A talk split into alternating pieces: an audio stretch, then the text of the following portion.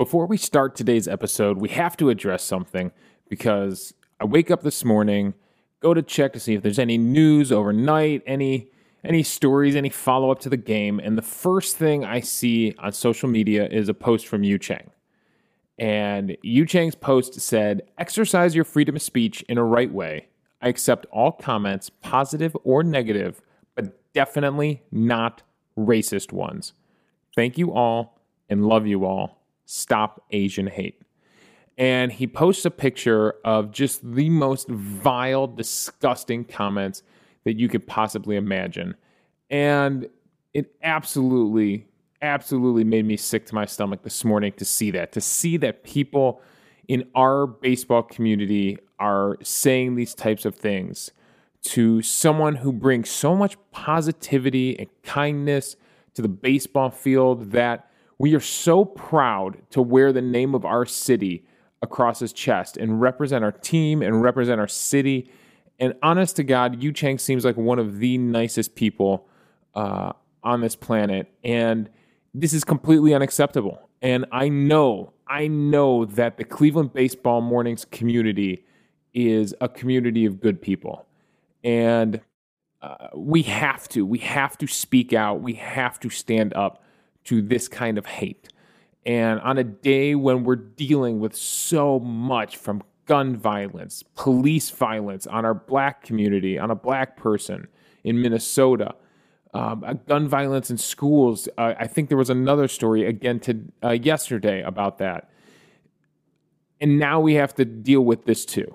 And we have to talk about it. So get on your social media, on your Twitters and Instagrams. And if you don't have that, get on Facebook. And if you don't have that, get on LinkedIn. And if you don't have that, just talk about it around the water cooler today at work because it's completely unacceptable.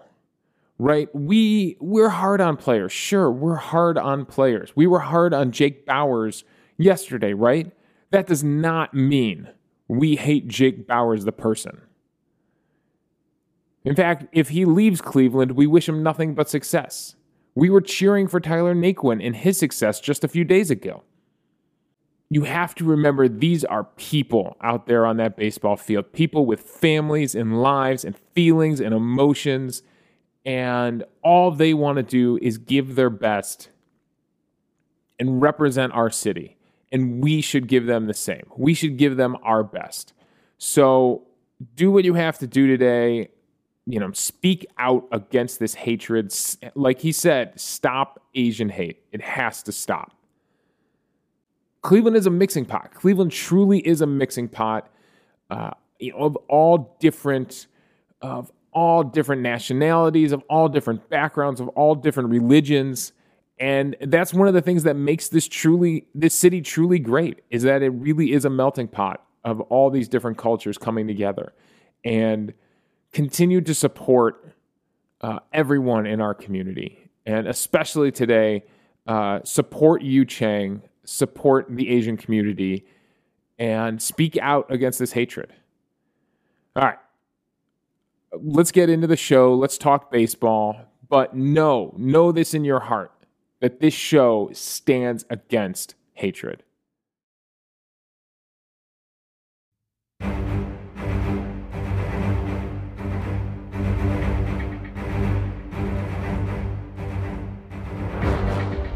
Thanks for joining me on this Cleveland baseball morning. The final from Guaranteed Rate Field in Chicago. It's the Chicago White Sox 4, your Cleveland Indians 3.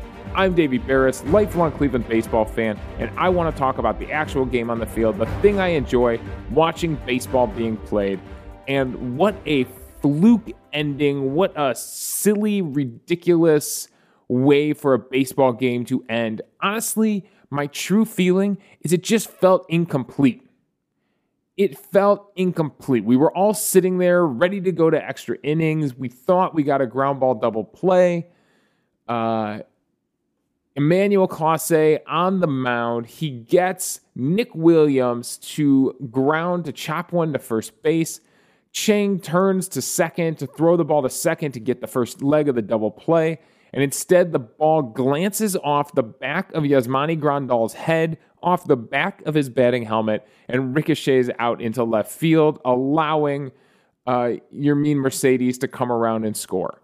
It is one of the most bizarre endings to a baseball game to the point where even the White Sox players and the White Sox fans weren't exactly sure like what happened, right? They weren't exactly sure. Does that count as runner's interference? Does does this run even count? What what happens? And then they kind of realize that yeah, they won the game, and it's it is one of the most bizarre endings I've ever seen. And Chang gets credited with the error. Uh, that's how it's scored in the book. But honest to God, I think he made the right play. People were talking about his inexperience at first base. Maybe he's never seen that before. Maybe he's never seen uh, that runner running away from him and having to throw around that runner. But I mean, to me, it, it's the right play. He made the right play. If we turn that double play right there, we're out of that inning. And double plays have been saving us all game.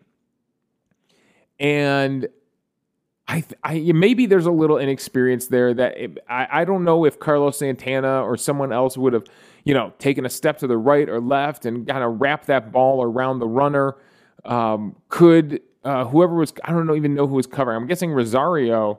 I'm guessing Amed Rosario was covering the bag. Could he have leaned out and given Chang a target away from the runner?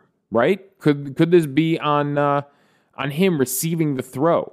So either way, it's just a fluke play. It's just a bizarre ending, and it hurts. It sucks that we lose a game to the White Sox like that, but that's the way it goes. They say when you go to the ballpark, when you watch a game, you are going to see something that you've never seen before, and I've never seen that before. So that's uh yeah, speaking of storylines, that's the storyline that's the big storyline from this game. A game that was so tight, that was so close, that was such a battle, that was such a duel. Every inning was a fight. And uh, that's the way it goes down. That's the way it ends. Uh, incomplete. That's how it felt. It felt like an incomplete ending. And the good news is we get to face them again today, and we get to run it back today and do it all over again.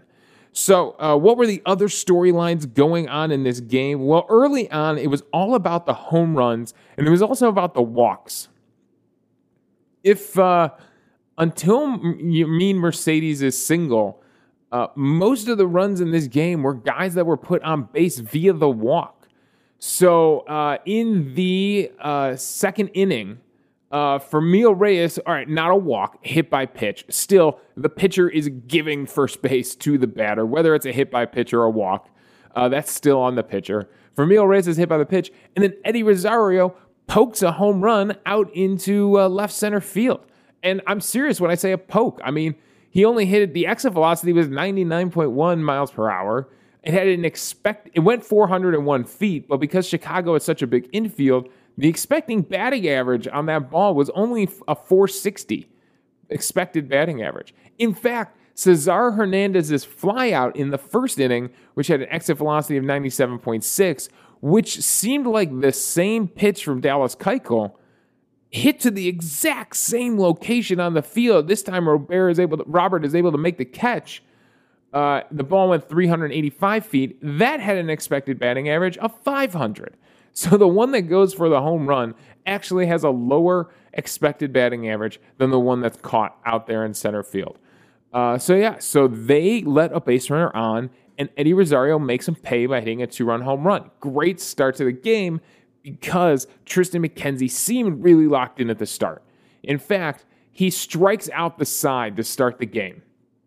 He struggles a little bit more in the uh, he threw way more pitches in the in the second inning. It felt like he does give up a single, but then gets a double play and a ground out to get out of it. All right, we're cruising. Then we get into trouble in the third inning. He walks Nick Williams to start the inning. Garcia flies out, but then he walks Mendick, and he's really struggling at this point. And then he gives up a home run to Adam Eaton. This one was a this one was a home run. It had an expected batting average of 800. Um, it was 104.9 mile per hour exit velocity. Yeah, he hung one for Eaton, and Eaton absolutely cranked. I think they said changeup on the broadcast, and Eaton uh, pops it out into right field and absolutely smokes it for a home run. So yeah, he comes back though to strike out Robert and Abreu though. So he does bounce back from that, which is good to see from a young starter, right? He's going to give up home runs. Bieber gives up home runs. It's gonna happen.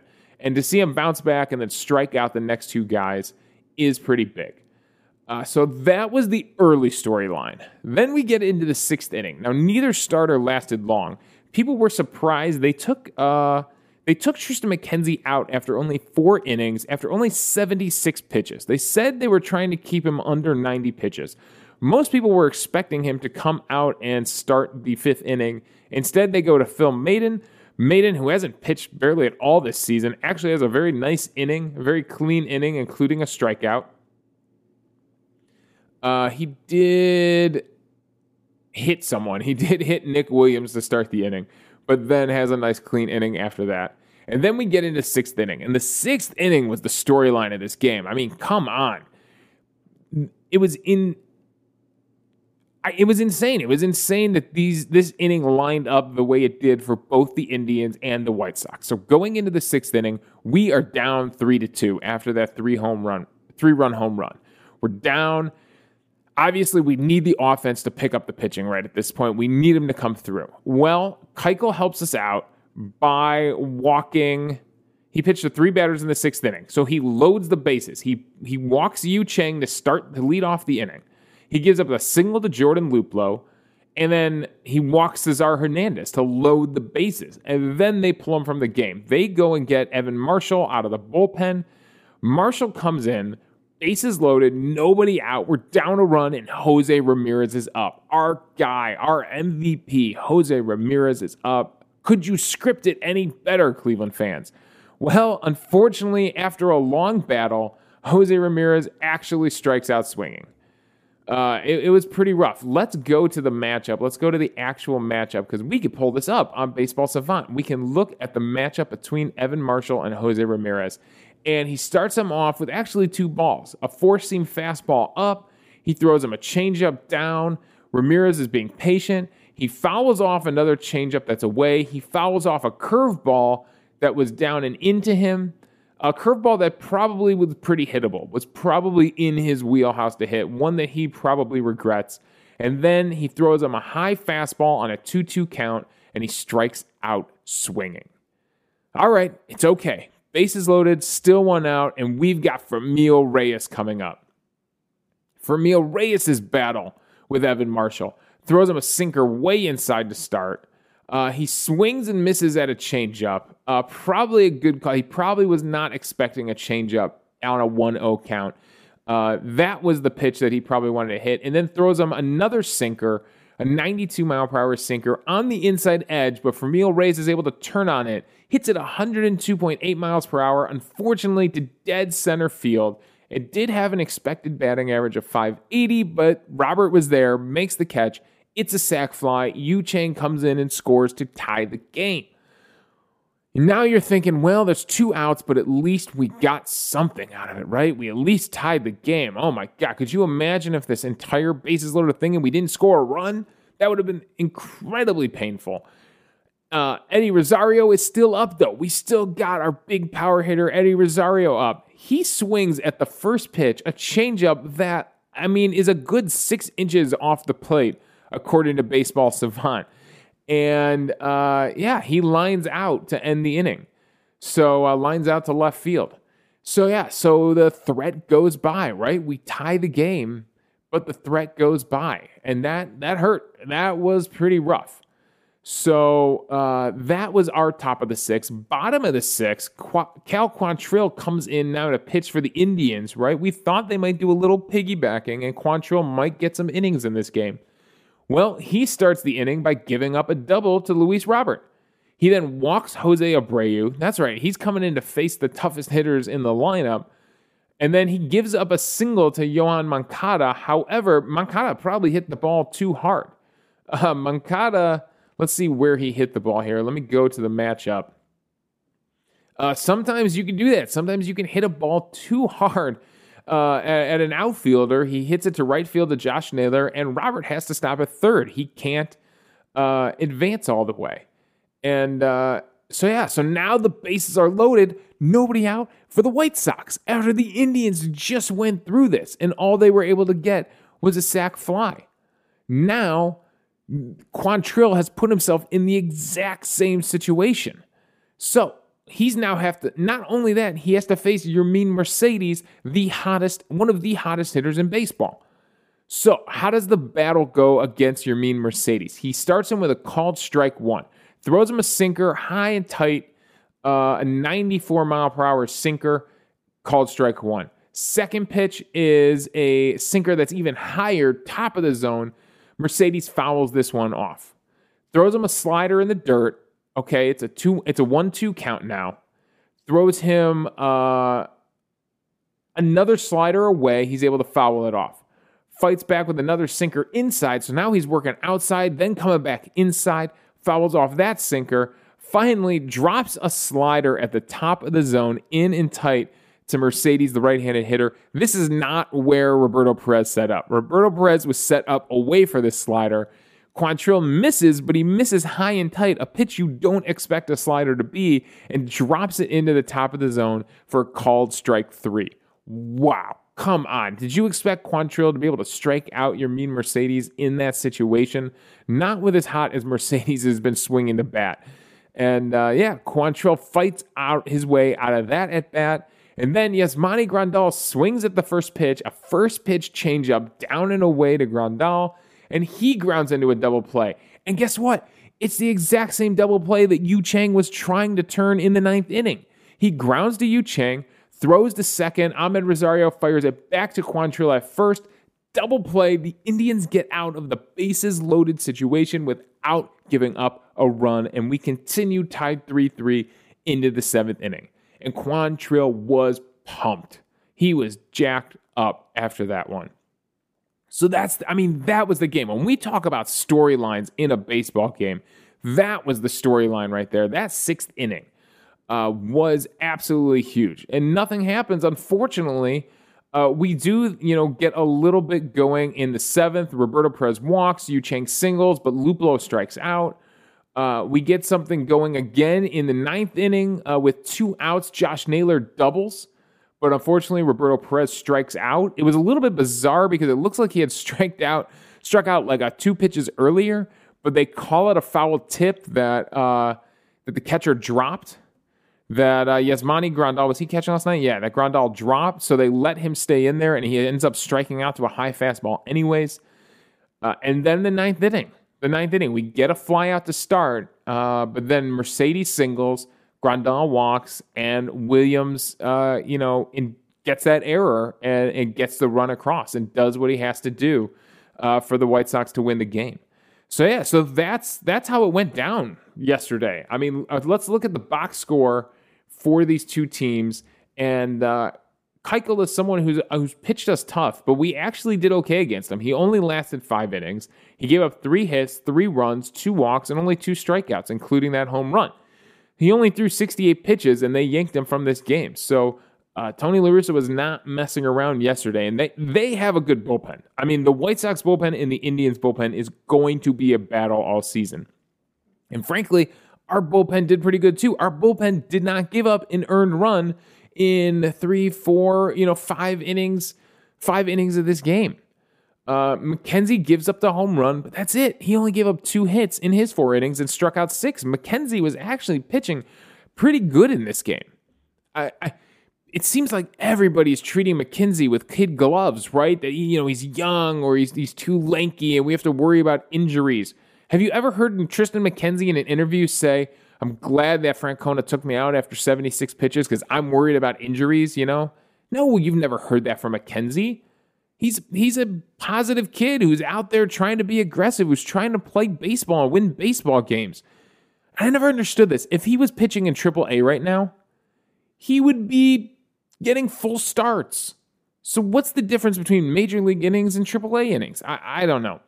I, I think that we're treating Triston McKenzie a little bit too gently here, and we got to trust the kid to go out there and compete and play baseball. That's and that's what he's here for. He's here to compete and play baseball. So let's let him do it. Uh, batting Luplow, I know, I know we all think it is absolutely ridiculous that Jordan Luplow is leading off for the Cleveland Indians. It is absolutely not traditional, but he was two for four yesterday. He's batting 278 on the season and he's got a 1.048 OPS. So it's working.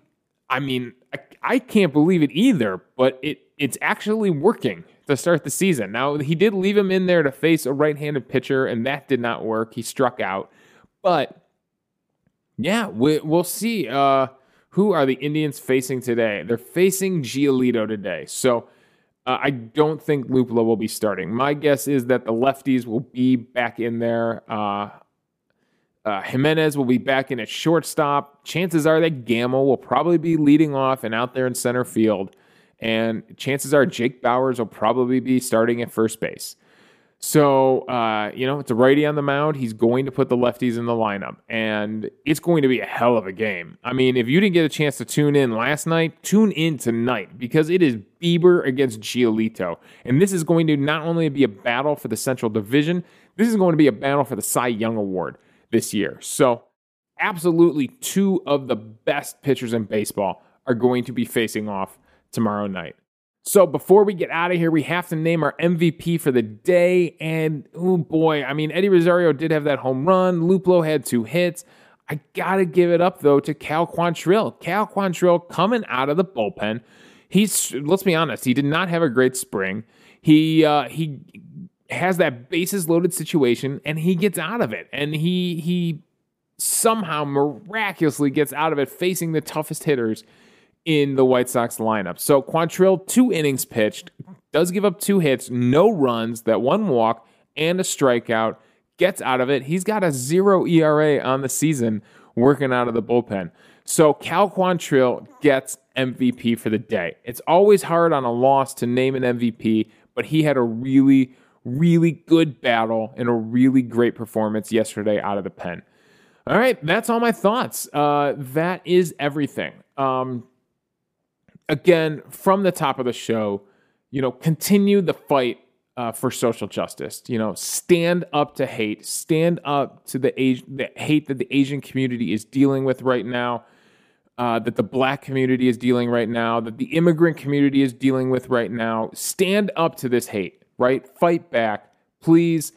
It's not something we talk about often. We stick to baseball on this show, but on days like this, you've given me a voice and I'm going to use it. And I hope you use your voice too in whatever community you're in to stand up against hate. All right, the final yesterday from Chicago. Again, it's the White Sox 4, the Indians 3. We will be back tomorrow to talk Bieber versus Giolito, and I'm guessing it's going to be a low scoring game. You can follow me on Twitter at Davey Berris. You can email the show at clevelandbaseballmornings at gmail.com. Let me know your thoughts on the game, and we'll discuss them on the show. Also, I'm hosting this podcast on Anchor, so if you go to anchor.fm forward slash Cleveland Baseball Mornings, you can leave a voicemail for the show. We'll play them back on air, respond to your thoughts, and we'll have a fun conversation amongst the fans about baseball. So thanks again for joining me on this Cleveland Baseball Morning.